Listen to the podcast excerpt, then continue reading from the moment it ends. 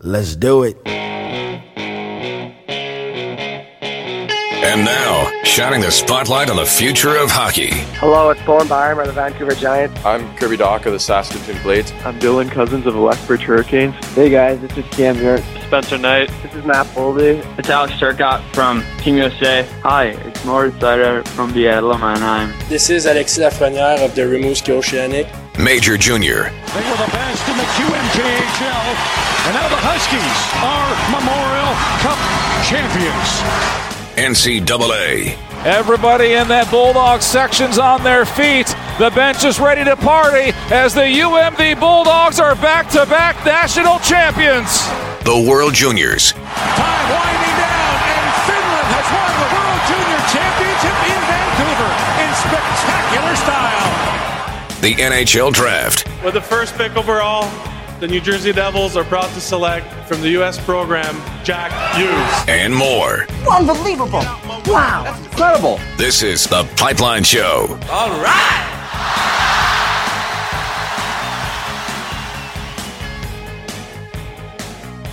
Well, good weekend and welcome to another episode of The Pipeline Show. My name is Guy Fleming. Thanks very much for stopping by and downloading this particular episode. If you're a newcomer to the show, then welcome to the program. And if you are a returning listener, then thanks for coming back. And uh, again, I, I've mentioned this on the last few shows. If you uh, get your podcasts from a place where you can leave a rating or a comment or something like that for those uh, people who just stumble across it and never heard of the Pipeline Show before, but they see a you know a four or five star rating and uh, some nice comments, uh, that'd be great. I'd appreciate it if uh, if you have the ability to do that, that you would uh, take a second and uh, leave a comment or a rating for the next person. I pre- I would appreciate that. I'd also like to know where you uh, came across the Pipeline Show, how you first heard about it, if how long you've been listening. Uh, so drop me a line. Uh, hit me up on Twitter, at T P S underscore Guy. As always, we start with the question of the day, which I put up on Twitter uh, just a few moments ago, actually, so not expecting uh, any feedback just yet. But Uh, the question of the day, with N H L Central Scouting's uh, ranking coming out last week, I just wondered who was maybe overrated or underrated in your mind. Give me a, a, a few examples of a player that, I don't know, maybe they got a B rating and you thought they should have got an A, or uh, they got a B rating and you thought they should have got a C, or somebody that wasn't given a, a letter ranking uh, at all.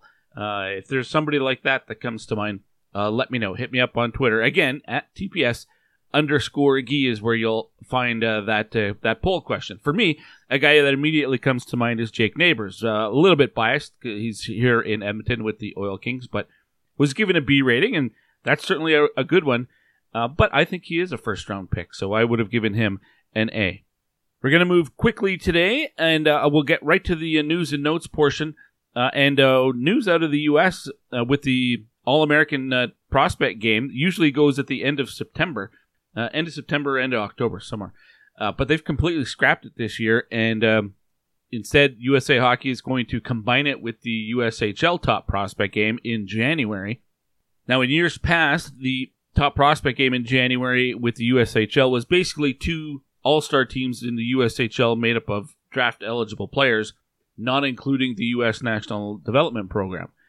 This year, the format is going to be the uh, the U S Development Program will take on a single U S H L All-Star team made up of draft-eligible players, and that is going to be uh, what they call their top prospect game, uh, which is all fine and dandy, and, and that would have worked in, in previous years, I'm sure. Uh, I, I think it is a bit of a bummer, though, that the All-American game is gone, because that one was any American player that is eligible for the draft was able to play in that one. So not just guys in the U S H L, but U S high school players, guys in the Canadian Hockey League. Uh, so now they don't have that game, uh, which is uh, disappointing. I guess it may be uh, some, you can make the argument, well, the C H L guys do have the C H L top prospect game, and that's fair. But I kind of liked the, how U S A Hockey was having this spotlight on American talent that's draft eligible. I thought I thought that was a, a great thing.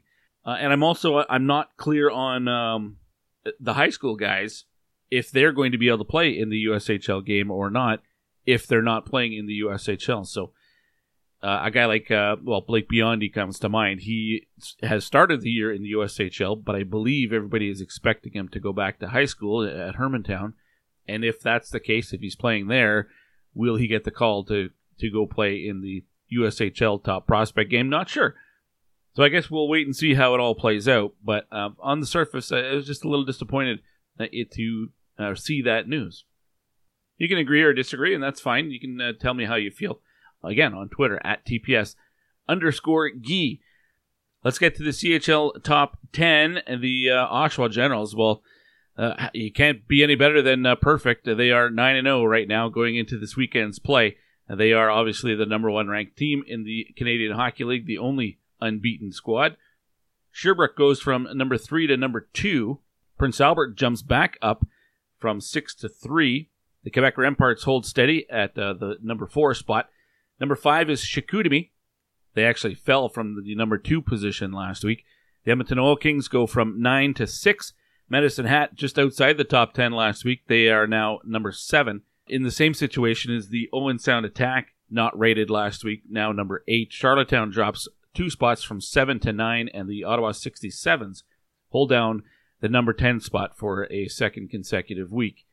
Going to the Quebec Major Junior Hockey League, the top team in the league, heading into this weekend's play, the Sherbrooke Phoenix, with a record of nine one one. Their uh, winning percentage is an eight sixty-four. Quebec not far behind, though, an eight hundred uh, winning percentage. Also playing really well early in the season, Charlottetown, Cape Breton, Rimouski, all over a seven twenty-five winning percentage, and Shawinigan right at the seven hundred mark, as are the Moncton Wildcats. Struggling. Well, Gatineau, obviously, they are one eight two at this point. Acadie Bathurst uh, also winless this season, oh six one, with uh, three losses coming in uh, shootout or overtime.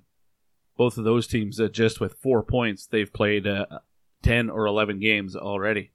Top scorer in the queue, Alexis Lafrenière, with uh, twenty-nine points uh, so far this year for the Rimouski Oceanic. And uh, Cedric Paré, his teammate, has twenty-five, and Dmitry Zavgorodny uh, has twenty-four points. So that trio uh, leading the league in scoring.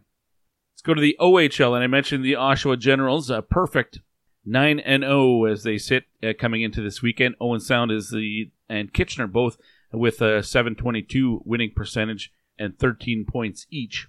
They are the next two teams in the O H L, and I'm going by winning percentage, not by points, because some teams have played uh, more games than others. Couple of teams, London and Guelph, have only played seven games so far this year. Uh, London is five hundred, Guelph is uh, just under five hundred.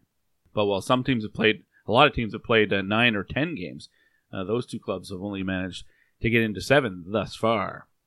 The offensive leaders, Arthur Kaliev of the Hamilton Bulldogs, he has twenty-one points, and he scored a highlight reel goal uh, earlier this week. The uh, the old scoop, lacrosse scoop uh, from behind the net and tuck it into the back corner. Pretty impressive uh, skill set there for uh, Kaliev. Quentin Byfield has twenty points, so right hot on his heels. Nick Robertson uh, as well with nineteen. Phil Tomasino has eighteen points for the Niagara Ice Dogs. Out west here, the uh, top team w- with winning percentage of eight eighty-nine are the uh, Prince Albert Raiders, defending champs. Off to a great start, seven oh two record. They have not lost in regulation time yet this season. The Edmonton Oil Kings and Medicine Hat Tigers are tied for the second-best uh, winning percentage right now at seven seventy-three. Both of them have seventeen points after eleven games. Medicine Hat has eight wins, Edmonton seven, but they have a couple of uh, overtime losses uh, more than Medicine Hat has. That's the difference. Everett would be the fourth-best team with a six sixty-seven winning percentage. Who is struggling? Well, uh, the Regina Pats are one and nine uh, to begin the year. Both Prince George and Swift Current also uh, slow out of the gate, as are, surprisingly, the Brandon Wheat Kings, who are three and six to begin the year. Offensively, the uh, Kamloops Blazers are uh, doing well, putting up a lot of points. Connor Zeri leads the dub in scoring. He has sixteen points. Oren Santazzo, also uh, of the Blazers, has fifteen. Bryce Kindop of Everett has fifteen points as well. Alexi Protas and, uh, of Prince Albert, and Jimmy Hamblin of the Medicine Hat Tigers, uh, they have fourteen points. Well, the next step for C H L players uh, after their junior eligibility is uh, up is uh, either professional hockey or off to U Sport. Uh, here in Canada West, After a couple of weekends of regular season play, you have the Calgary Dinos and the University of Alberta Golden Bears. They are both four and oh to begin the year. Mount Royal in uh, Calgary and Lethbridge uh, are three and one. Then you have Manitoba, who's five hundred. U B C, Saskatchewan, and Regina all looking for their first wins. In fact, Regina, the Cougars, are oh and four to begin the year. The schedule for Canada West action this weekend: the Dinos are in Manitoba to take on the Bisons. Lethbridge goes to uh, Saskatoon to take on the Saskatchewan Huskies.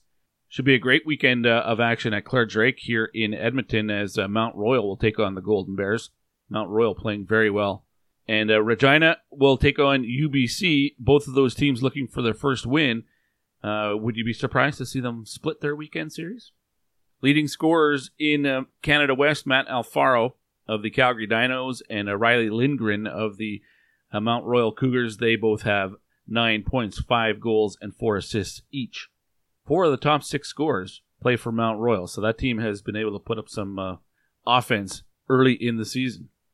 Switch gears and look at the N C double A in the, the United States, and uh, the uh, top twenty poll has come out the number one team this week after uh, Duluth split last weekend. Well, the Denver Pioneers now the number one ranked team. Not unanimously, though.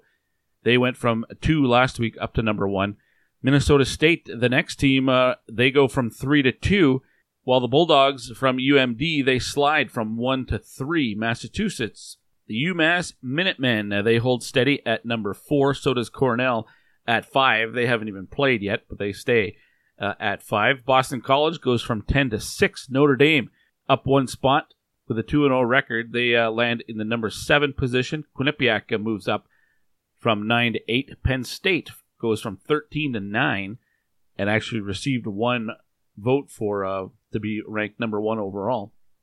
Clarkson rounds out the top ten, and eleven through twenty goes like this: Saint Cloud, Ohio State, Providence, Western Michigan, Northeastern, North Dakota, Wisconsin at seventeen, UMass Lowell, Harvard, who hasn't played yet, and Boston University rounds out the top twenty.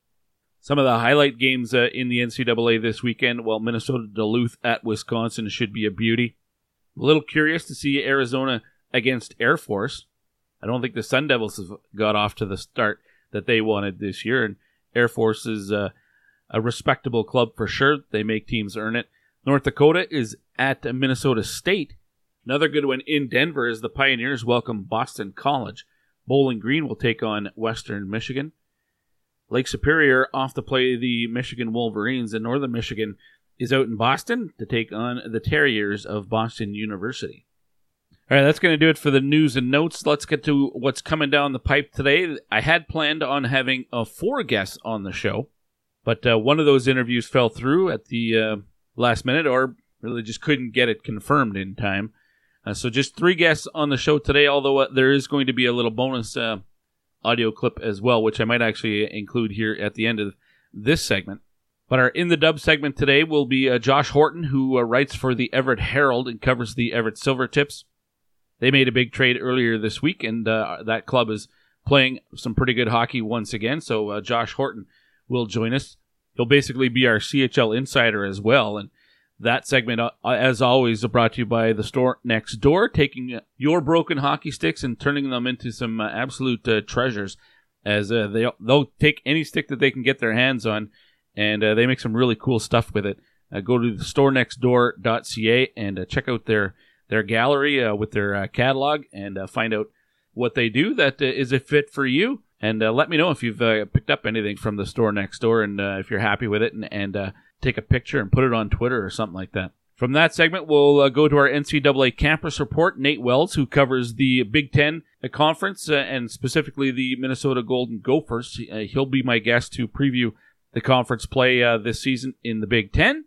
Then the twenty twenty draft spotlight this week, we go to the U S H L and the Madison Capitals. Uh, Carson Bantle, currently leading the U S H L in scoring. He's tied atop the scoring race, but draft eligible this year, and uh, given a C rating by N H L Central Scouting. But on paper, there's lots to like. Six foot five, two hundred pounds, and obviously uh, can uh, put up some numbers, at least early on here. So an interesting player to watch for moving forward. Wanted to get him on the show early this year, and was able to chat with him here in the last couple of days. Reminder about Pro Stock Hockey. It's your online source for authentic Pro Stock Hockey equipment. You can get sticks, gloves, and all the rest. You can follow them on Twitter at Pro Stock Hockey. They have uh, lots of product updates and special offers, and they tell you about contests there. Right now, one of the contests is you can win three free Pro Stock sticks of your choice. Enter for a chance to win now at prostockhockey.com slash giveaway. And they say uh, signing up is quick and easy, and and it's free. Plus, you can earn bonus entries for sharing with friends and family and teammates. So uh, best of luck if you are looking to pick up three free sticks uh, of your choice. I'm going to retweet that right now. Then it'll be on my timeline as well. But uh, they always have new stuff coming in. So you'll want to visit their website uh, on a regular basis uh, to see what's new. It's not just sticks. It's uh, all types of equipment, whether it's shoulder pads or pants or skates or jerseys, or they, they even get into the apparel stuff. You'll see like uh, the trainer wearing on the bench, the, the coats and the shirts and stuff like that. You can really look like uh, part of the team. Now, the uh, little bonus audio that I want to share with you before we uh, kick off the rest of the show comes from the Moose Jaw Warriors, and uh, James Gallo, the voice of the uh, Warriors, Uh, sent me the audio. It's a conversation he's had with Olivia Howe. Who is uh, Olivia Howe? Well, she's a new assistant coach with the uh, Warriors. And why is that significant? Well, she is the first female uh, to be named uh, to a coaching staff in the Western Hockey League. And uh, the bonus that she gets to do it at home. She's from uh, Moose Jaw, so a nice fit for her there. But uh, she's got a pretty good record as well. She uh, went to Clarkson, played in the N C double A. Her team got to the Frozen Four all four years she was there, and uh, won a national championship in twenty fourteen. She also coached at uh, Notre Dame in Wilcox, Saskatchewan. So a really cool story. twenty-five years old and now on the bench of a W H L team. Nice story. So uh, James was able to uh, supply a bunch of us with the audio. So we're going to share that uh, for you right now, and then we'll set up the rest of the show. Here's uh, James Gallo with Olivia Howe. Exciting news for the Moose Jaw Warriors today, as the organization has announced that local product Olivia Howe has joined them as the team's new coaching assistant. Now, Alan, with this opportunity on your mind, what made Olivia the right person for the job? Well, Olivia has a tremendous amount of experience in the game. Um, she's played, she's coached, uh, she's scouted, um, had tremendous success uh, at Notre Dame as a player, winning a national championship, um, then went on to Clarkson University in a hockey scholarship and won an N C double A uh, women's national championship there. Um, she wore a letter both uh, at Clarkson uh, and Notre Dame.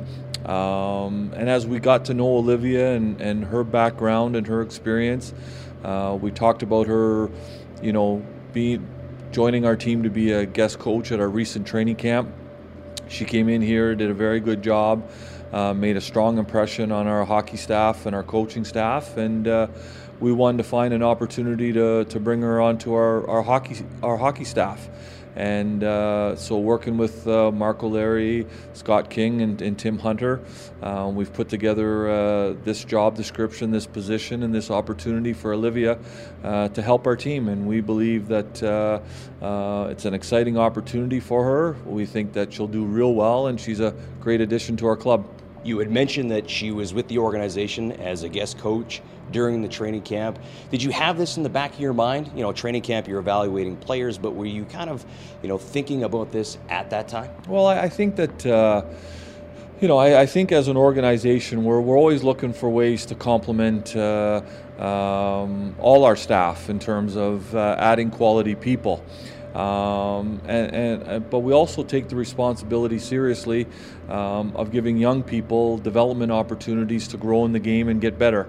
And uh, so this was an opportunity that matched something that we thought could help our hockey club, um, give Olivia a special opportunity that she's more than qualified for, and um, and and see how it goes. And uh, you know, she'll be around our team for practice and games. Uh, she'll act as an eye in the sky during the games for our coaches, providing information. Um, she'll work with uh, Scott King in terms of getting on the ice and doing some, you know, skill development, player development with our players. And uh, um, we think that uh, it's an exciting opportunity for her. And uh, again, um, she'll add a lot to our team. And congratulations, Olivia. I guess uh, I'd like to get your initial reactions to, to joining the Moose Jaw Warriors. Yeah, no, it's been really surprising, um, the feedback and the, the reaction I've got. Um, I'm really excited to start here. Uh, it's a great opportunity, and um, being from Moosha, it's just awesome.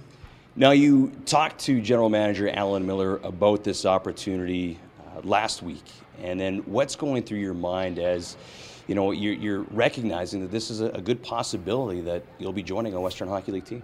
Yeah, it was really exciting last week when he um, presented this opportunity to me, and um, just thinking about it the whole weekend, um, coming to the game here on uh, Wednesday, and just like kind of putting into perspective what I'd be doing, and it's really exciting. Um, like I said, great opportunity, and um, really happy that uh, the Warriors asked me to do this. You were a guest coach with the team during their two thousand nineteen training camp. How has that opportunity maybe helped you to get ready for this? Yeah, so again, Alan uh, asked me to do the training camp, and it was really exciting. Um, I didn't hesitate, obviously, just uh, needed to get my get out there and um, be at this level of hockey, being working with the, the males out here. It's been really exciting. Um, it's definitely a lot different coming from the female game, so a lot to learn. Why so different? Uh, just different styles of play, and um, the way the women play the game, obviously, um, no checking and, and whatnot. So there's a, there's a bunch of factors that uh, add into this, and it's going to be really exciting to uh, learn a lot with the team. And an opportunity to work firsthand with Tim Hunter, Mark O'Leary, and Scott King. That's got to be really exciting. Yeah, great coaching staff, and um, like you said, met with them at training camp, and um, I think we all got along pretty well, so uh, I think I'll have a lot to learn from all three of them. When you go back to training camp, you know, and being on the ice with the guys and communicating with them, was that one of the big things to prepare you for here? Because you will be on the ice for the Warriors or practices when available, so being able to communicate with these guys then probably has to help now. Yeah, for sure, and um, I don't think there was any problem um, communicating with the fellas. They were they were T- took my um, criticisms and my lessons, um, things I had to say uh, very well, and uh, I think it, it'll help me translate into this as well. The Western Hockey League has confirmed that you are the first woman to join uh, a Western Hockey League coaching staff, and I know you're a modest individual, but you know, will it sink in eventually, you know, kind of being a trailblazer? I think eventually, maybe. Like right now, it's a little fresh, so it's still really exciting. But uh, I think it's going to take a couple, a couple nights to really sink in what's what's going on here. Talking with Warriors head coach Tim Hunter about the news of Olivia Howe joining his staff as a coaching assistant. And uh, Tim, uh, first off, with the news, I'd like to get your reaction to this exciting opportunity.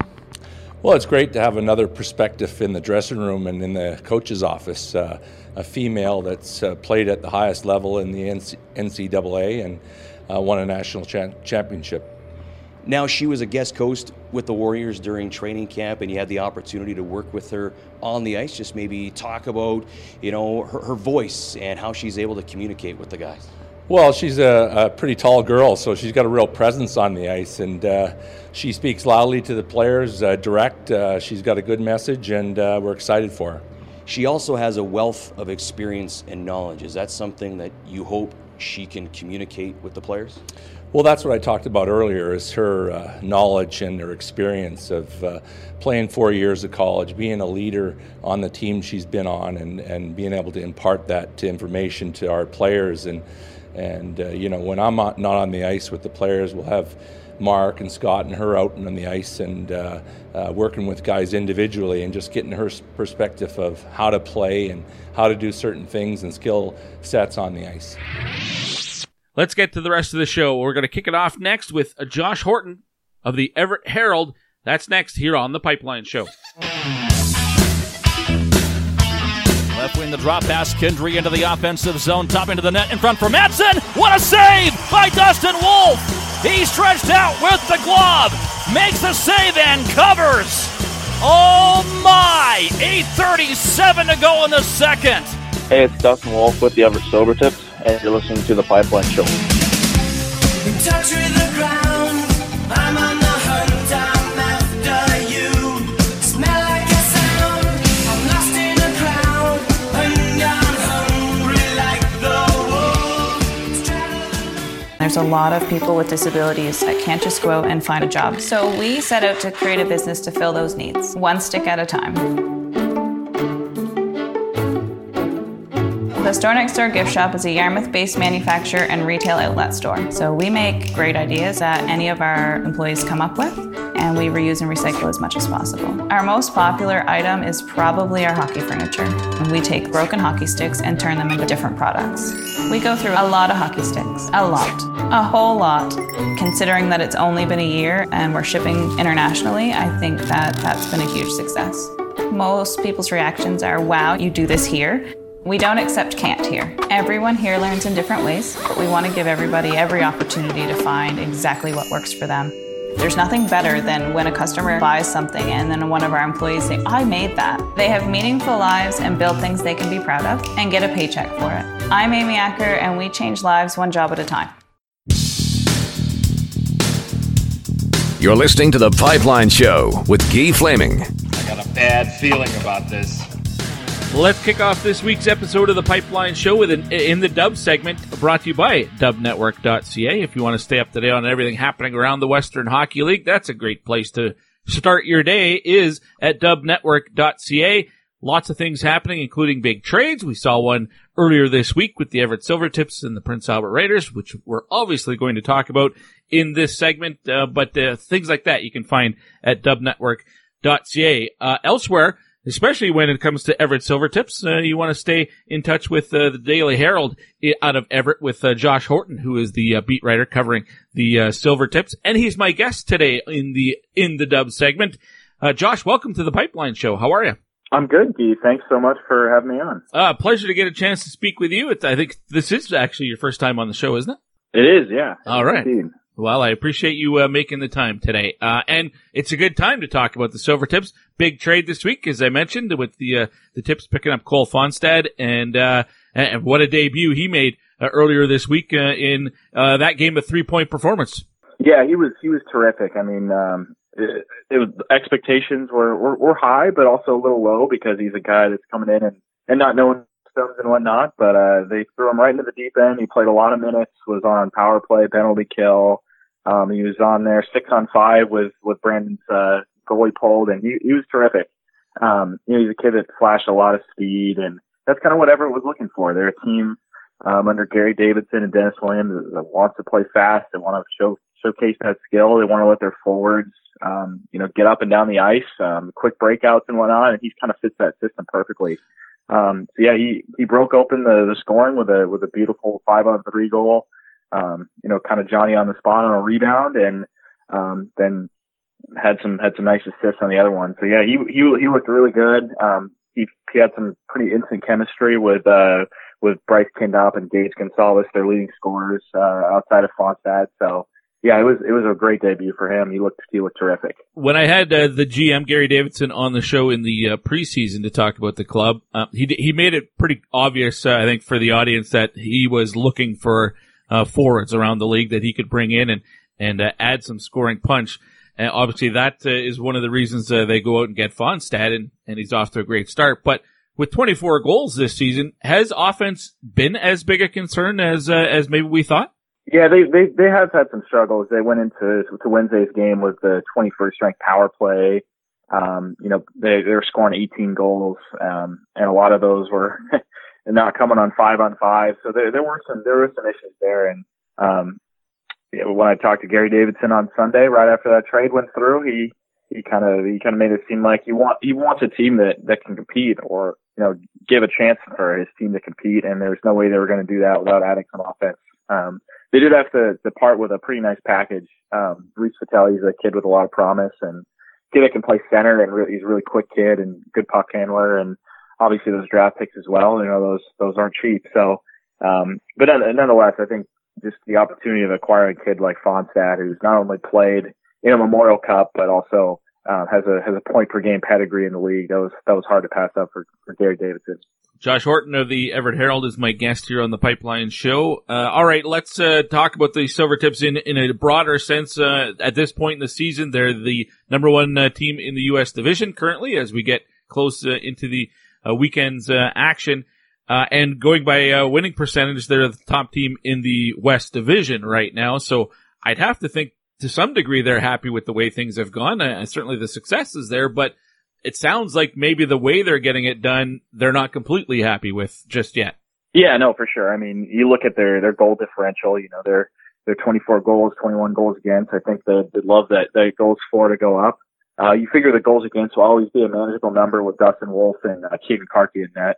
Uh, Dustin Wolf has has uh, has looked terrific even without a losing some guys in defense. You think maybe you know there'll be some some more odd man rushes and he'll get left up dry maybe a little bit more, but he still looked terrific. I mean, he's had some just unbelievable performances thus far, and Keegan Karki's looked really solid in his two starts. So, um, you know, Everett's always going to be kind of built from the from the net out, um, based on you know how they've successfully developed goaltenders over the years. But mm-hmm. they they'd love, I think they'd love to, to score some score some more goals, and um, I think I mean they're they're elated with how how things are going thus far in the season. I think they, they understand they, they have some shortcomings they need to address, but all things considered, you're sitting there six and three, um, with, with some scoring troubles and, and whatnot and, and some real question marks with some guys like Connor Dewar and Riley Sutter and Zach Andrusiak and, uh, some, some key, key, some key pieces on the defense leaving. And, um, you're sitting there at six and three and top of the U S division. I think that's, uh, all things considered, that's pretty good. How's uh, the new import in Michael Gutt uh, performed so far? Five points uh, through his first seven games, just the one goal so far.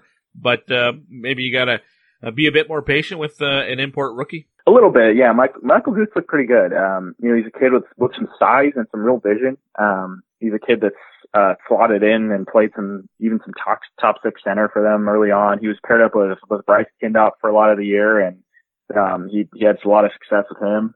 Uh, yeah, he's looked, he's looked really good. He, he, he's a kid with some promise for sure. Um, he's a kid that is playing power play for them already. Um, you know, they, they, they're, they're very bullish on, on Michael Gutt and, and his ceiling and what he could become. I think, uh, you know, kind of the best is, is, uh, is to come with, with Michael Gutt. You mentioned Bryce Kindop a couple of times, leading the team in scoring. He is the uh, highest uh, scoring returning player from last year's squad. What are expectations for him? I mean, he's he's one of the top scorers in the entire league. Should we expect that uh, to be able to, like, can he maintain that, do you think, for the entire season? I think he'll be up there for sure. I mean, he, he's a kid that um, he just he just plays the game the right way, I think. Um, he, he's a he's a coach's favorite even last year with, with guys like Connor Dewar. And don't get me wrong, people love Connor Dewar, but, you know, the Bryce Kindop, just a lot of, a lot of unelicited praise from from coaches and, and G Ms just because of the way he does it, and he's a kid that, that utilizes his speed and is always kind of in the right areas. Um, and there's no coincidence he scores a lot of goals because he just seems like he's always always in the right place, always doing the right thing. He just does all these little things that lead to winning plays. So um, he's he's the captain there for a reason, and um, I, I I don't know if this this, at this point production is, is sustainable, but I, I think he'll be a point per game player and. Um, you know, there's there's no reason to think that he will he can't lead the, the Silvertips in scoring and be up there in the W H L. All right, let's branch out and uh, look at the rest of the division as we're speaking with Josh Horton from the Everett Herald, uh, or the Herald in Everett, uh, my guest here on the Pipeline Show.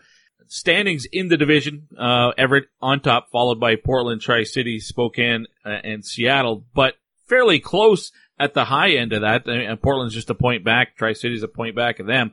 And Spokane right there as well. Only Seattle is kind of slugged, uh, sluggish at the start this season. Any surprises so far uh, for you uh, with the way teams have performed? Maybe a little bit with Tri-Cities. Uh, I, I expect them to take maybe a step back with how much they lost with Parker Aucoin and, and Nolan Yuremko and um, having to shuffle out some overagers. But they've, they've looked pretty good. Josh Mattal has taken a big step up. Um, I saw him opening night in, in Everett, and he looked he looked terrific. Um, and Sander Huo seems like he's taking a step up, and now they got Kyle Olsen and Christophe Arbute back, and um, it looks like they're going to be competitive again. Um, it seems like Tri-City always feels their ice is a competitive team, so um, yeah, I, I would. I, I was a little surprised by that, but I, I figured the U S division would be very even this year with some of the teams and how much they're losing. Um, but there are a lot of teams with some younger players that you expect to take a step back. For example, Portland. Um, They have a lot of uh, a lot of young forwards that seem like they're they're ready for a st- taking a step up. I think Seth Jarvis is a kid that was on your show very recently. Mm-hmm. Um, Reese Newkirk, Jake Jake Reisius, um, the Hannis, Cross Hannis, Clay Hannis, uh, Jaden Thoreau. Yeah, they they're, they're so so deep with young forwards, and if those kids take a step up, I think Portland um, could be a good team. But um, a, a little maybe a little surprising that it's clicked so early for them. I maybe expected it to be a little, a little late, but, um, no, the U S division is wide open. I think that was the expectation going into the year, and it remains to be that way. I'll put on my uh, Captain Obvious hat and, uh, and the return of Ty Smith to Spokane and how important that is for that team. And I know in the preseason, I think Spokane was probably the the uh, the top choice as uh, who's who's going to be the best team in the division. And a lot of it for for a lot of people it depended on whether Ty Smith eventually came back to the league or not. But to get him back at the very start of the season uh, is uh, I think obviously a, a pretty big piece there for the Chiefs. No, no, without a doubt. And I, I still kind of consider Spokane the, the favorite in, in the league. And I, you figure it would have to take a little bit for, for everything to, to, to sort itself out with how much they lost. I mean, Jake, or Jerry Anderson Dolan, I mean, that's a, that's a huge piece to lose from last year. And then guys like Luke Smith, Nolan, Nolan Reed, Riley Woods, Ethan McIndoe, you know, those are, those are guys that contribute to their depth. You know, what made Spokane so good last year is that they could roll four forward lines out and every one of them were competitive. So, you know, they're, they're going to have to fill out that depth somewhere probably, but they still got so much to work with. I mean, Adam Beckman is probably one of the, the quickest releases in the, in the league. Philip Kral is a really solid defenseman. Eli Zumac does a lot of great things. Uh, J- Jack Finley is, um, a huge seventeen year old that has, uh, has got some real promise. Luke Toporowski is, is a, is kind of like a wrestling heel with some skill. And, uh, and Noah King's a really nice shutdown defenseman that's paired really well with Ty Smith. Um, So, you know, with, with Ty Smith there, he's just such a difference maker, and um, he's going to make Spokane so good, uh, you'd have to think, in his nineteen-year-old year. But uh, they still have some things to work out for sure, and um, I guess they still have some teams to catch, but even then, it's still pretty wide open. Yeah, uh, they've played one less game than the, the top teams in the division, and they're only one win away from uh, being right in that mix again. But um, for, for I like that description of Luke Toporowski as a, a wrestling heel. It really puts a puts a great image in, in uh, everybody's mind. Um, for those who haven't had a chance to watch Adam Beckman, and and I haven't been able to see him face to face yet uh, with my own eyes because the U S division uh, didn't come here last year.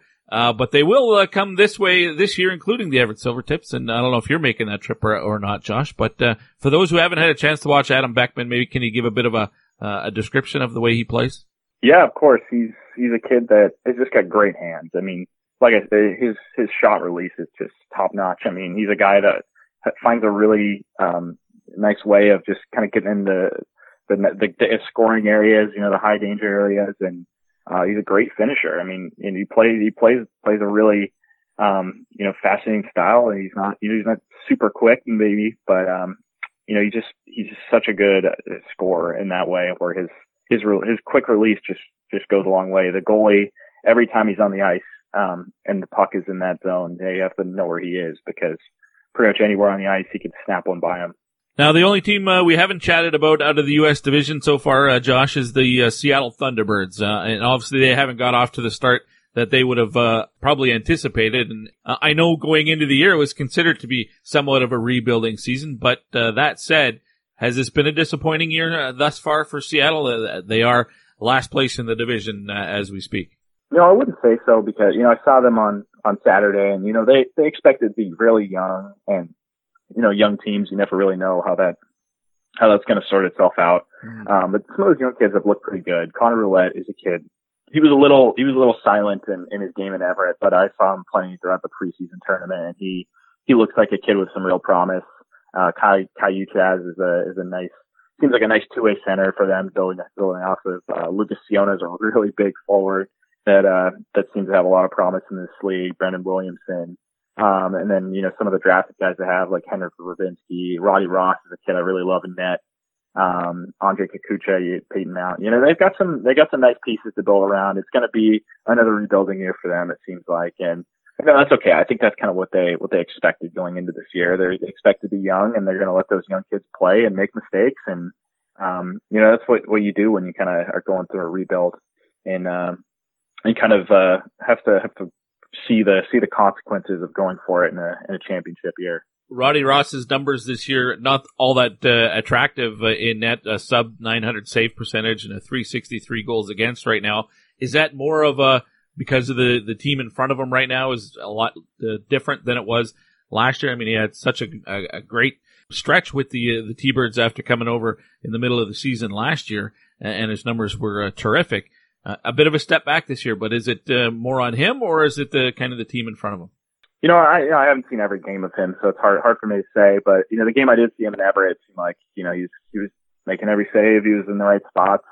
Not a lot he could do in, in the one goal he gave up. So, okay. um, you know, may, maybe maybe a bit of a step back in terms of his numbers, but he's a kid that's so big and, and so talented. It seems like it, it'll it'll click for him at some point. And, you know, when you're on a losing team like that, sometimes it's tough, um, you know, to keep that momentum from, from going downhill. So, yeah, I, I, w- I would say it's more um, just just kind of uh, maybe a bit of a stiff collaboration, but um, as you did point out, you know, those numbers probably got to get a little better if Seattle's going to want to win some games this year. Josh, you making the trip out to Alberta this year? I wish. Um, yeah, it's, that's a that's a long one, and uh, in in the modern day of newspapers, I don't know if I can convince them to send me out to, to Edmonton and Calgary for a couple weeks. Um, but I'll work on it. Excellent. Well, listen, Josh, I really appreciate your time. Uh, thanks for, for making time for the Pipeline Show today, and uh, enjoy the rest of the year with the uh, cover and the Silver Tips. Yeah, thanks, Key. Honored to be on. Josh Horton from the Everett Herald, uh, my guest here in the In the Dub segment for this uh, week, and I appreciate his time. The Everett Silver Tips are uh, playing some pretty good hockey early on this season. Everett takes on the Tri-City Americans uh, this weekend. Uh, in fact, uh, tonight on Friday. No rest for the wicked. They host the Prince Albert Raiders on Saturday night. So a meeting there of uh, two of the top teams in the entire W H L at this point in the season. We'll go from the Western Hockey League in our In the Dub segment to our N C double A Campus Report. We're going to get a preview of the coming season from the perspective of the Big Ten Conference. Uh, seven teams make up the Big Ten. Go figure. Nate Wells covers one of them very closely uh, as he is in Minneapolis, Saint Paul. So he's uh, right in the backyard of the Minnesota Golden Gophers. We will chat with him about that entire conference next here on The Pipeline Show. This is Guy Gadowski from Penn State Hockey. You're listening to The Pipeline Show.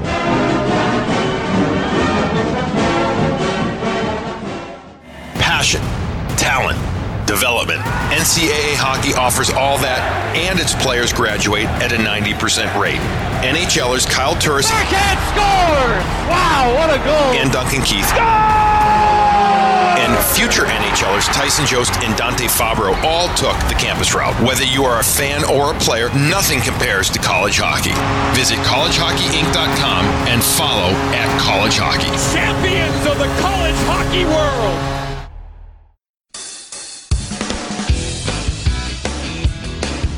You're listening to The Pipeline Show with Guy Flaming. Oh, my. Let's get to the N C double A Campus Report, which, as always, brought to you by College Hockey Incorporated. If you are a player or you have one in your family that is exploring all your options, need to know what you have to do to maintain your N C double A eligibility, College Hockey Incorporated, great place to start. We'll also uh, answer a lot of the questions you might have, and uh, there's lots of links. You can uh, get in touch with the fine folks at College Hockey Incorporated, and they'll handle all your questions as well. Well, let's get to the hockey talk. And uh, Big Ten conference play hasn't started yet, but uh, looking like a promising season for a number of teams. And uh, one of the guys who covers the conference closely is Nate Wells, who uh, writes for The Athletic. Uh, Nate, welcome back to the show. How are you? I'm doing well. It's great to be back, E. Thank you. Well, uh, let's get to uh, the outlook for this coming season in Big Ten. Right now in the uh, national polls, I, I believe there are four teams in the top twenty. Uh, the number one. The top-ranked team out of the Big Ten is, is Notre Dame.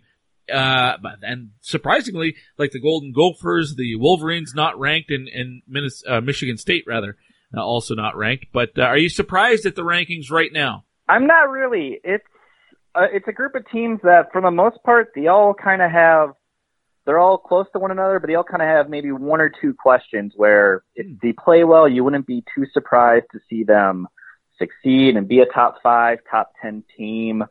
But at this point of the season, it's kind of hard to put them up to that level of maybe being a top five team with the exception of uh, Notre Dame. Uh, Minnesota brings in a lot of newcomers.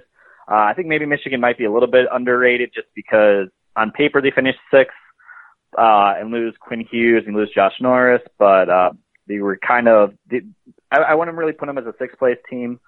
Um, and then pretty much you have uh, some other teams that are thought of uh, a little higher. All right, well, let's take a closer look at uh, each team, and uh, we'll start with Notre Dame as they are the top-ranked club. Uh, what makes them the best team, or at least on paper, uh, arguably the best team in this uh, in this conference? What stands out when you look at that roster? Well, the fact that they bring back uh, Cale Morris. Uh, they didn't even have him this past weekend uh, in their opener against uh, Air Force. Uh, but anytime you can bring back a uh, Mike Richter award-winning goalie, yeah. uh, especially for his senior season, uh, you're going to be very happy. They also bring back Cam Morrison, uh, second-round pick of the Colorado Avalanche. Uh, they have Cal Burke. Um, and just they're kind of a sneaky good team. Uh, the flashiest part of the Fighting Irish are their gold helmets. Uh, on the ice, they are very defensive-oriented. Um, in the past three seasons, they made two Frozen Fours, national championship game. Last year, they were one game short of the Frozen Four. So they've kind of had the consistency uh, going for them that uh, some of the other teams in the Big Ten have not. And for me, that makes it pretty easy to punt them, at least right now, as kind of that top team, uh, just because they don't really have that extra question or two to uh, answer. Well, and you know they're very well coached with uh, Jeff Jackson uh, behind the bench. Uh, you, you do point out how defensively solid they are, and that raises the question if do they have enough offensive punch uh, to get them back to maybe a Frozen Four and, and potentially even more. Yeah, that might be if there if, if there is for sure one question. It's it is the offense. You lose uh, Dylan Malmquist.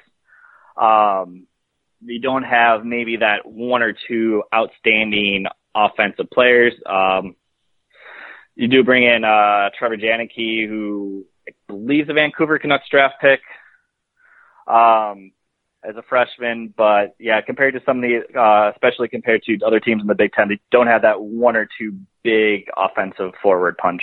All right. I guess the next ranked team uh, out of the Big Ten is Penn State right now as they're uh, slotted in at uh, number nine.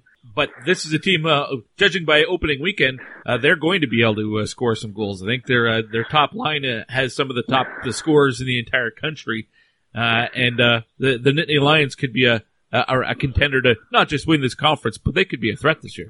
They they are uh, kind of in a way a dark horse, a national title contender. Uh, for my money, they are the most entertaining team in college hockey. If you get an opportunity to watch them. Uh, On T V, I highly recommend it. Uh, last year, they were by far the best offense in college hockey. Um, they bring back six players who had fourteen or more goals. That doesn't even include um, uh, Arne Talvati last year, who captained Finland to the World Juniors. He got hurt. Um, so just they are chock full of offense. They will put up goals in bunches. They shoot from everywhere and have the players to do that. And on paper, that sounds amazing. The big question is defense. Last year, they were fifty-six of sixty teams on defense, um, and they will score a lot, but they'll give up a lot. Um, this past weekend, the, uh, they nearly uh, saw a four nothing lead against Sacred Heart uh, go away. Uh, so it's entertaining on that end. Uh, if they can figure out defense, get kind of some really good so – get, get the goaltending from Peyton Jones. You've seen it sometimes. Uh, they certainly are a scary team to play against. Uh, So it's it's a fun team to watch. Uh, do they have the goaltending? Uh, Peyton Jones is a is a good goaltender, uh, and he is back as a senior this year. He's got that size that N H L teams like, and I'm sure he's on the watch list for a lot of N H L clubs uh, when it comes to uh, college free agents at the end of the year. But um, if if they're going to be a team that gives up a lot of shots, they might have to win a lot of games, you know, five four or something. But Peyton Jones could be a difference maker in net if. If he's up to it, uh, what do you think? That, for me, is I think the key is going to be, can you – you've seen some times where Peyton Jones has been that goalie where he's been able to win some games. Uh, he's been able to stop teams. Uh, he kind of did that uh, a couple years ago when Penn State made the N C double A tournament um, and seems to kind of find his groove towards the end of the season. Uh, they made the uh, Big Ten championship last year um, and were just the first team outside the N C double A. Uh, we haven't seen it throughout an entire season, and that's kind of the big difference. Uh, Penn State is certainly very happy to win games, five four, eight five, but we've also seen them lose four one third period leads. So it's certainly a mixed bag, and that is kind of, for me, why I think Penn State is like that, just underneath that, that, uh, that top level where it wouldn't be surprised to see them do really well and kind of be a national title contender, but you're kind of waiting to see just if Payne Jones at the defense can kind of gel and uh, kind of stop some of these counters and just stop uh, some of these multi-goal comebacks. Does Penn State have the top uh, offensive line in the in the country? I'd say so. It's it's not even just the top line; it's just the offense in general, where they're just they're able to put up uh, they're able to put up points, they're able to put up shots, um, and just it's they're they're tough they're tough to uh, stop. We bring back uh, Alex Limoges, who was tied for uh, the most points in college hockey last season. Uh, Evan Barrett returned. Um, Nate Soucy's put up six, uh, seven points uh, last weekend. Yeah. And uh, still wasn't a Big Ten uh, three stars of the week, which would kind of just say how how potent that offense is. Yeah, Limoges, Barrett, and folk uh, that folks that that top line. Uh, yeah, eighty-three, one hundred, one hundred thirty-five points combined uh, between the three of them last year. That's that's a lot of punch. It, it certainly is. Yeah, uh, you know you know it's tough when you're not even when you're not even mentioning players and like who could probably lead other teams. All right, let's go from uh, from Penn State to, to Ohio State. Uh, they uh, did they win the uh, the the icebreaker this year? Uh they did. Yes. Uh the the tied uh they, they tied and then won uh, Western Michigan and won the uh, won the shootout and then they beat R I T. So that's right. That's right. Now there are, there are definitely some returning players from from uh, the Buckeyes lineup as well that uh, makes them a quality team and one to watch for. There are, yep, they have uh, Tanner Lisinski returned. Uh, they lose a few, they lose several kind of players that have uh, kind of come up from uh, the last four years. Uh, Mason Yelps is gone, uh, Dakota Joshua, these are all players who turned pro. Mm-hmm. But you still bring back uh, just, they still, they still have a good offense. Uh, Tommy Napier is getting his opportunity in goal uh, after splitting uh, last season with Sean Romeo. And really, I think probably the biggest question is just kind of uh, for them is if they can kind of just continue their role. Uh, the last four years, they just they've gotten better and better. Um, and the last year, they they won the, the Big Ten regular season, which was the in the program uh, they hadn't won a regular season title since the seventies. Well, that's going to be a team to watch for. I, I don't know if they have, maybe they don't have the star power outside of Leszczynski, but. They're, you're going to have to uh, have a an honest effort every night if you're going to beat that team. That's they're going to make you earn it. Put it that way. Fair to say. They do, and they make they make a good uh, counter to uh, the the Penn States and Wisconsin's and the Michigans of the Big Ten, mm-hmm. uh, where just uh, Steve Rollick just has them playing really well. They make they're they're, they're tough to play against night in night out. Um, where some of the other teams are a little bit more offensive, um, happy. They can score, but they also, they, I think Ohio State might be one of the most well-rounded ones. Uh, they're not going to score, like they're, they're going to score, but they're not going to put up Penn State numbers. Uh, they're going to be able to stop you and shut you down. They're, I don't know if they're going to put up, uh, the Notre Dame defense numbers, but it all comes together. Um, and it did certainly for Ohio State for the first, uh, four and a half months last season before, uh, just kind of stumbling down the stretch. Nate Wells uh, writes for The Athletic and uh, is in the backyard of uh, the University of Minnesota uh, covering the Golden Gophers, but the Big Ten as a, as a whole. He's my guest here on the Pipeline Show in the N C double A Campus Report. Uh, let's go to the Wisconsin Badgers, and I know there's a lot of excitement, a lot of interest in, in this uh, program this year because of their recruit, uh, their uh, freshman class, uh, certainly dotted with uh, star power. Cole Caulfield, Alex Turcotte, uh, as well as uh, Dylan Holloway. Um, so there's lots of offense here. I know that every time Cole Caulfield gets a goal, it's, uh, it seems like there's a counter that goes up, um, because everybody's wondering how many he's going to get. He's got four already after two games. Uh, tell me about this team. And, and even though they're young, I mean, you go back a couple of years ago, Duluth was apparently too young, young to win that year, and they've won two in a row with that team. Can Wisconsin be a team that uh, makes it hard for, for other clubs? I, I love I love that uh, the recruiting class where you have the fifth overall pick is kind of the uh, yeah the, the the afterthought, it's, which kind of speaks to how well this uh, this freshman class is thought of and has certainly played. Um, it's it's it's a team that this this this should be the year Wisconsin puts everything together. Uh, they haven't made the N C double A tournament uh, since Tony Granato took over. Uh, they've come close. Um, and the certainly, I mean, we just talked about two guys who were, uh, first round picks, someone who looks to be a first round pick, uh, next year. And then they have on, uh, defense, they have, uh, Kendra Miller, who was a first round pick a couple of years ago. Mm-hmm.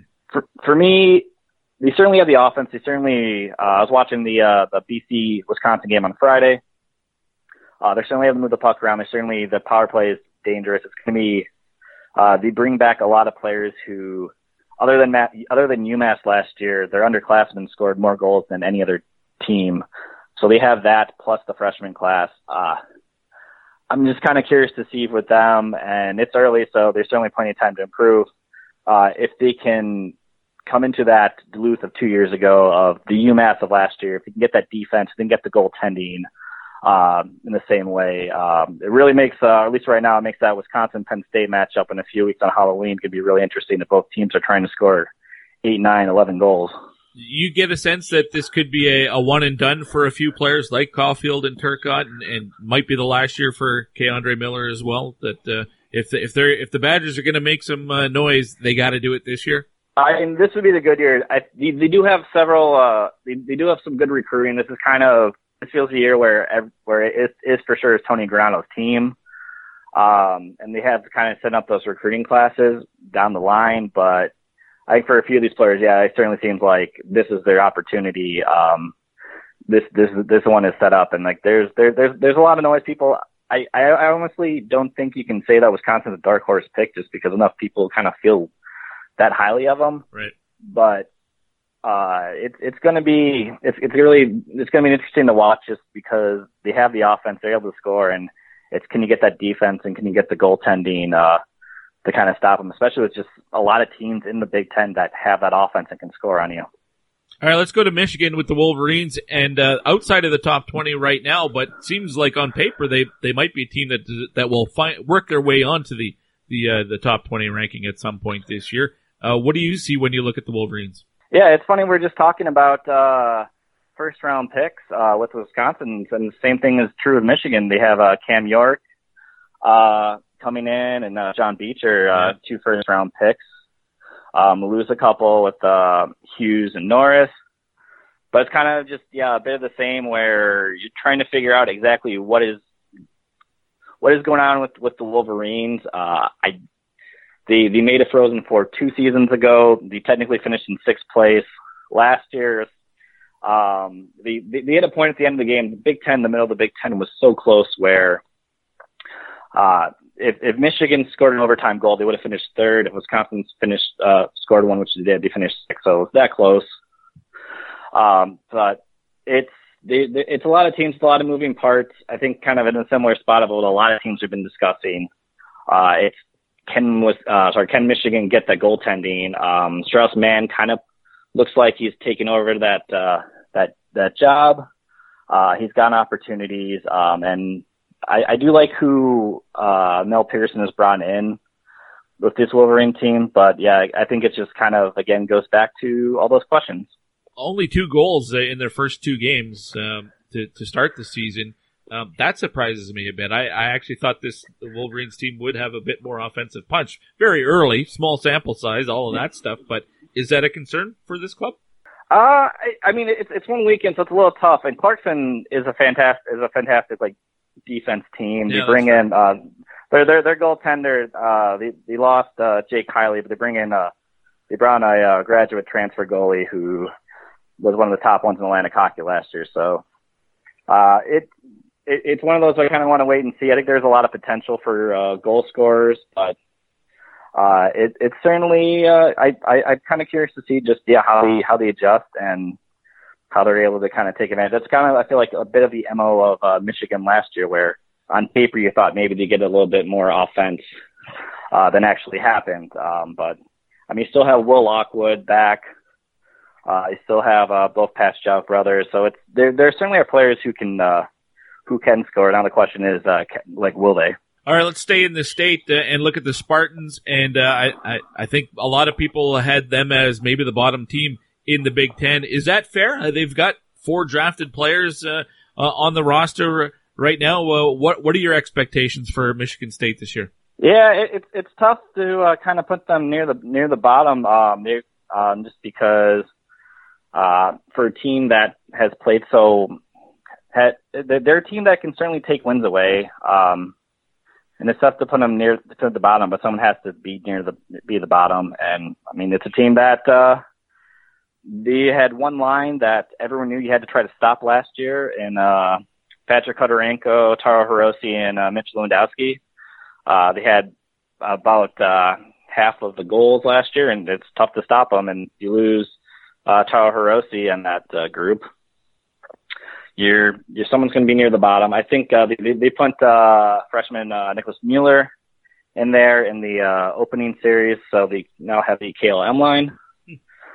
But I think for them, it's kind of uh, they certainly have some pieces, and you certainly saw it towards the end of last season. Uh, some of the freshmen that uh, Dan Cole had coming in, who are now sophomores, were certainly taking steps forward. At, um, but I think kind of just compared to some of the other teams in the Big Ten, it's uh, Michigan State might not have that depth. All right. Uh, Nate Wells uh, writes for The Athletic and uh, covers the uh, Minnesota Golden Gophers uh, very closely. Uh, let's finish off with uh, that team uh, in your backyard and what your expectations uh, of the Gophers are this year uh, when it comes to uh, drafted players. Boy, they, they, their roster is bursting with uh, guys that have N H L ties. They are, and they bring they bring in uh, two players picked in the uh, the top forty. Uh, two defensemen, uh, in, uh, Ryan Johnson and Jackson Lacombe. Uh, twelve new, twelve new players, or, yeah, twelve new players. Uh, it, it's an interesting team just because it's Bob Motzko's second year, but it's certainly, it's a group that he's had a hand in, uh, bringing in or recruiting, uh, one way or another for a lot of them. Uh, you have to, you have to replace every single goalie. Uh, they have uh, Michigan transfer uh, Jack LaFontaine and Jared Moe. They both split against Colorado College. Um, but one thing, uh, but they also lose a lot of high-end players. It's, it, it's still kind of, it's a very young team. I believe they're the youngest in college hockey by age. Uh, but they certainly have a lot of talent. You kind of saw that a bit uh, last weekend in their opener where uh, they're starting with some skills, some passes were able to connect, but they're also kind of making some mistakes that you would see from a young team. Well, fourteen guys who are uh, on the roster who are drafted already. That tells me there's a lot of talent there. As you point out, it's it's a young squad. What are your expectations for where they can finish this year? You know, if they make the national tournament, is that a successful year, or would are they capable of more than just that? Ah, uh, I I would say that making the national tournament, returning would be a successful year. I mean, it's it's Minnesota. The expectations are always extremely high. Right. Uh, It's a group where you want to, where rebuild is not really uh, part of the uh, lexicon. um, and it, it's kind of an interesting thing where Minnesota last year, uh, under uh, Moscow's first year, they kind of, they were inconsistent for a good portion of the season. They were beating some really good teams. They lost to two of the five worst. And then they clicked down the stretch and they went uh, seven and one. I think they beat three different N C double A teams uh, before losing overtime to Notre Dame.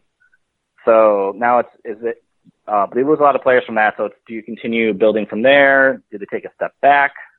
Um, the, the, the questions, they, they probably have a couple more questions than the, uh, Wisconsin and Penn State, Ohio States of the world, which, uh, they're picked fifth for a reason.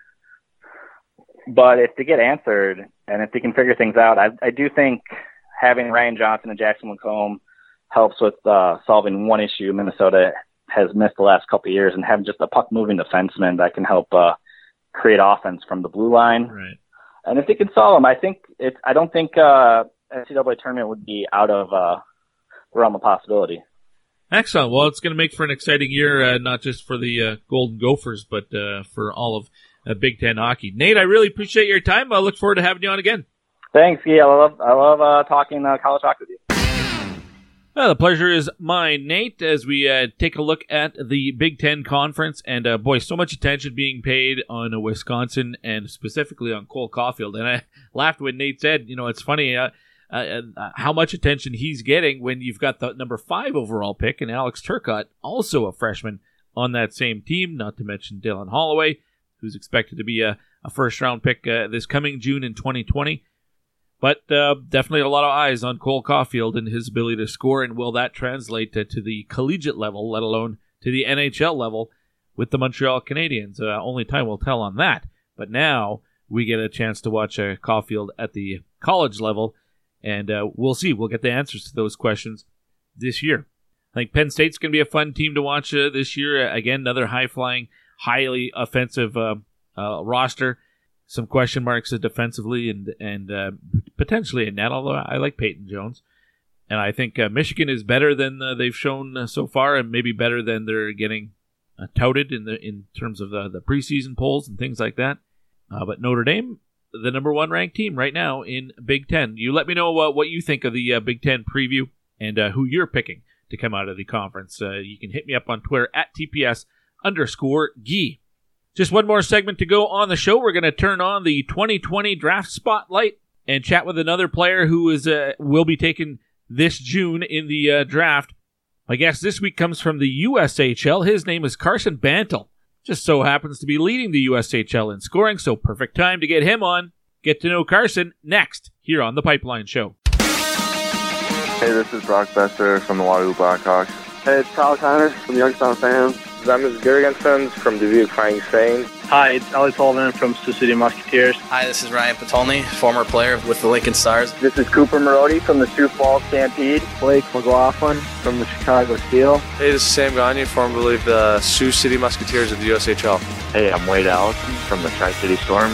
Hi, this is Tom Gilbert, former Chicago Steel player. Jack Drury from the Waterloo Blackhawks. It's Casey Middlestadt from the Green Bay Gamblers, and you're listening to The Pipeline Show. There's no time for mistakes, cause it's slipping away. Even though it might be easier, I won't give in now. From the organization that brought you Mark Messier, Matt Benning, and Ian Mitchell, Spruce Grove Saints Junior A Hockey is officially back for the two thousand nineteen two thousand twenty season, with all the action taking place at the Grant Fuhr Arena in Spruce Grove. With tickets starting at just fifteen dollars per person, A J H L Hockey provides some quality entertainment. For more information, visit w w w dot spruce grove saints dot c a.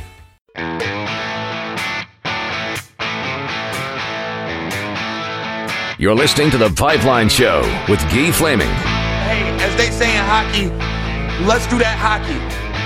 This is The Pipeline Show with Guy Flaming. We're going to flip on the twenty twenty draft spotlight once again, uh, this time taking us into the United States Hockey League. And uh, my guest today is a uh, big forward with the Madison Capitals. His name is Carson Bantle. Carson, welcome to the program. How are you? Good, how are you? I'm doing terrific, uh, although I was not just rated by N H L Central Scouting like you were. Uh, take me back to that. That just happened uh, last week. Uh, pretty exciting to see your name uh, uh, being recognized like that by N H L Central Scouting. Yeah, it's pretty awesome. It was a big honor, and obviously it means a lot, but still it's not over with yet, and you just got to keep going. Well, we'll talk about the draft a little bit uh, later, uh, but uh, for now, let's uh, look at the season so far for you and for the team, and you're off to a great start, eleven points in six games, and uh, what? Uh, co-leading the U S H L in scoring this year. I got to think you're pretty happy with the way things have gone early on. Oh, uh, yeah, I'm very happy with it. It's been a great start to the season, and we need to carry it throughout the whole entire year. For yourself, uh, those eleven points, five goals, and six assists, are, are, are you at all surprised at the offensive production early on? Did you expect you'd be able to uh, contribute that much uh, just a handful of games in? Well, I mean, um, obviously I wanted it to go out this way, but I think it's um, also a big part of my line mates. Uh, they've helped me out a lot and given me the opportunities, and um, I think we just feed off each other, and that's how our success has been uh, produced so far this season. You want to give them a shout-out? Who are you playing with this year? Uh, Reed Pabich and Christoph Papp. Okay. What is it about the, the chemistry that, that seems to work? Are you guys all slightly different players, and, and so it comes together that way, or do you have a lot in common? Uh I'd say Reed Pabich and I, we play, we kind of have the same similar style of play, just grind it down. Um, I, we have some skill, but mostly Pap is our skill guy. And we all make plays and cycle low in the corners. And that's probably like, probably our best suit of our game is low in the corners. This is year two for you in the uh, U S H L with Madison. Uh, last year, ten goals, ten assists, twenty points as a rookie. Already uh, more than halfway uh, there to those numbers. What's the biggest difference between year one and year two for you? I think it's mostly just confidence. I feel like year two I've had a lot more confidence than year one. I mean, year year one I was the youngest guy. Mm. And um, I thought that now that coming back as year two, you know, I'm kind of like a team vet or whatever. And I feel like that's played like the biggest role in me. It's just more confidence with the puck and being able to hold on to it longer. nothing's a surprise this year. You've been through the league, and you've, I see you've seen all the teams and the, all the, the road trip. Nothing's going to be a surprise to you this year. So I'm guessing there's a level of uh, comfort. Yes, very much. Yeah. Carson, what we like to do in this part of the show is is uh, let my audience kind of get to know somebody that's in your position, being that it is your N H L draft year, and uh, my audience is across North America on both sides of the border, and not everyone that's hearing this will have uh, heard of Carson Bantle. Um, so let's get to know you a little bit. Uh, where are you from? Uh, I'm from Onalaska, Wisconsin. Okay, where in Wisconsin is that? It's um, it's it's along the Mississippi River, right on the border of Minnesota. Okay. So it's right on the Mississippi River. All right, so we're right on the west side there. Um, yeah. Uh, do you remember how old you were when you first started playing hockey? Yeah, I was three years old. Uh, oh. I started I started skating when I was at my uh, grandparents' uh, boathouse on the Mississippi River, hmm. and we our whole family would gather there around Christmas time and throw the skates on and just skate around on the river for a bit. And I remember it being pretty cold, but I still fell in love with the game. Was is there some history with uh, with hockey in your family? I don't know if you have siblings or or if uh, parents uh, played. Uh, no, not at all. I mean, my dad uh, used to play hockey in high school, but that's about it. Okay. He was more of a he was a big football star, but he ended up getting hurt. Well, that's so. too bad. Um, football yeah. that that seems to make sense. You're what six five and uh, two hundred pounds. That's what they list you on the U S H L's yeah. website. So uh, did you did you play football along the way too? Oh no, never played. Really? Yeah, I wanted to, but my dad said no. Because of his injury? Yeah, I don't blame him. So football's too rough. Go play ice hockey. Yeah, I know. There'd be a lot of people who laugh at that one uh, for sure. Um, I know. Have you always been a forward? Uh, no, I actually started off as a defenseman. Okay. What led to the uh, so, the, the switch? I'd just like to score. So it's a lot more fun putting up the uh, the points than uh, preventing other guys from scoring. Is that it? Yeah, exactly, exactly. Has offense always come sort of naturally to you? I, I, I can look back and, and see your numbers at Shattuck, and uh, you were an offensive guy there too. Uh, yeah, offense. I mean, um, I thought that offense has kind of been like my strongest suit. I mean, I'm also I think I'm okay in the D zone, but I think I need some work with it. Okay. But I think offense is where like my biggest key is. Now, if I had a player that was your size on my uh, on my team, uh, I would hope that there was a physical side to his game. Uh, or do you like uh, playing the body? I mean, at your age and that size, you certainly have a physical advantage. Oh, yeah. I love playing the body. What's better, scoring a goal or putting a guy through the boards? Oh, of course, scoring a goal. if, if if somebody asked you how to describe yourself as a player, can you give a, a bit of a, a scouting report, how you, how you go about playing the game?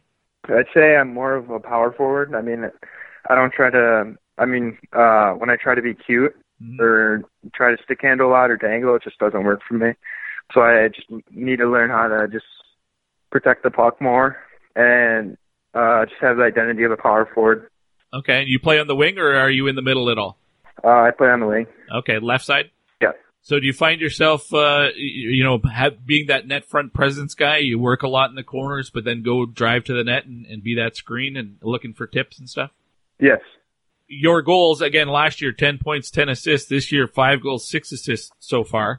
Um, do you see yourself more as a, a, a goal scorer, or a, are you a setup guy at all? Or, I mean, are you banging in the garbage goals around the net? Is that sort of where you make your uh, make your living?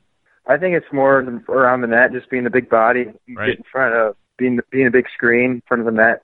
Carson, uh, when it comes to the draft, do you, you try not to think about it? I know I talked to a lot of players on this show over over the last fifteen years, and it's you're most guys are uh, either they don't want to think about the draft because it could be a distraction, or they really get involved with the draft and, and seeing where they're ranked all the time because they use it as a motivator. What about for you, Carson? Oh, I just I don't think about it at all. I just I can't let it get in my head, either if it's good or bad, and I just need to keep going no matter what it is. Okay. When you look at your hockey career to this point, what's sort of been the highlight moment for you? Um, I'd say probably throwing the U S A jersey on overseas. I thought that was probably the best moment of my hockey career. That'd be the Holinka Gretzky Cup this past uh, this past summer. Yes. Now, no points uh, in that tournament for you uh, in the in the four games, but having that opportunity, maybe a bit of a kickstart to your season this year, getting to play some meaningful games in August like that.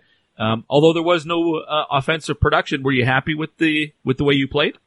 Um, I wasn't too happy with it. I got I got kicked out one of the games for I think they called it a late hit or something like that. So okay.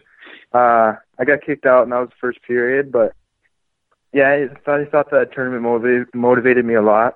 And uh, I was just excited to get back home and uh, get her going in Madison twenty after the tournament. twenty-seven uh, minutes in penalties at the Hlinka Gretzky Cup for you yeah, uh, this year. You only took thirty-two penalty minutes uh, all of last season in sixty-two games. I know.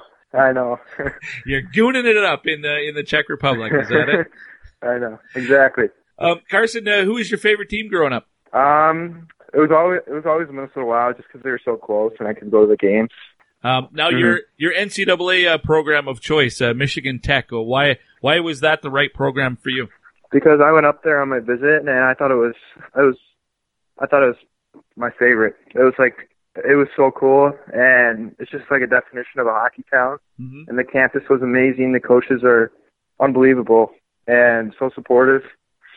And uh, the, it's just a straight hockey town up there, and that's where I want to be. And I thought that was the best choice for me. The Elite Prospects website uh, has you listed uh, going to Michigan Tech for the twenty twenty-one twenty-two season. So not next year, but the year after. Is, is that correct, or are you planning on going next year?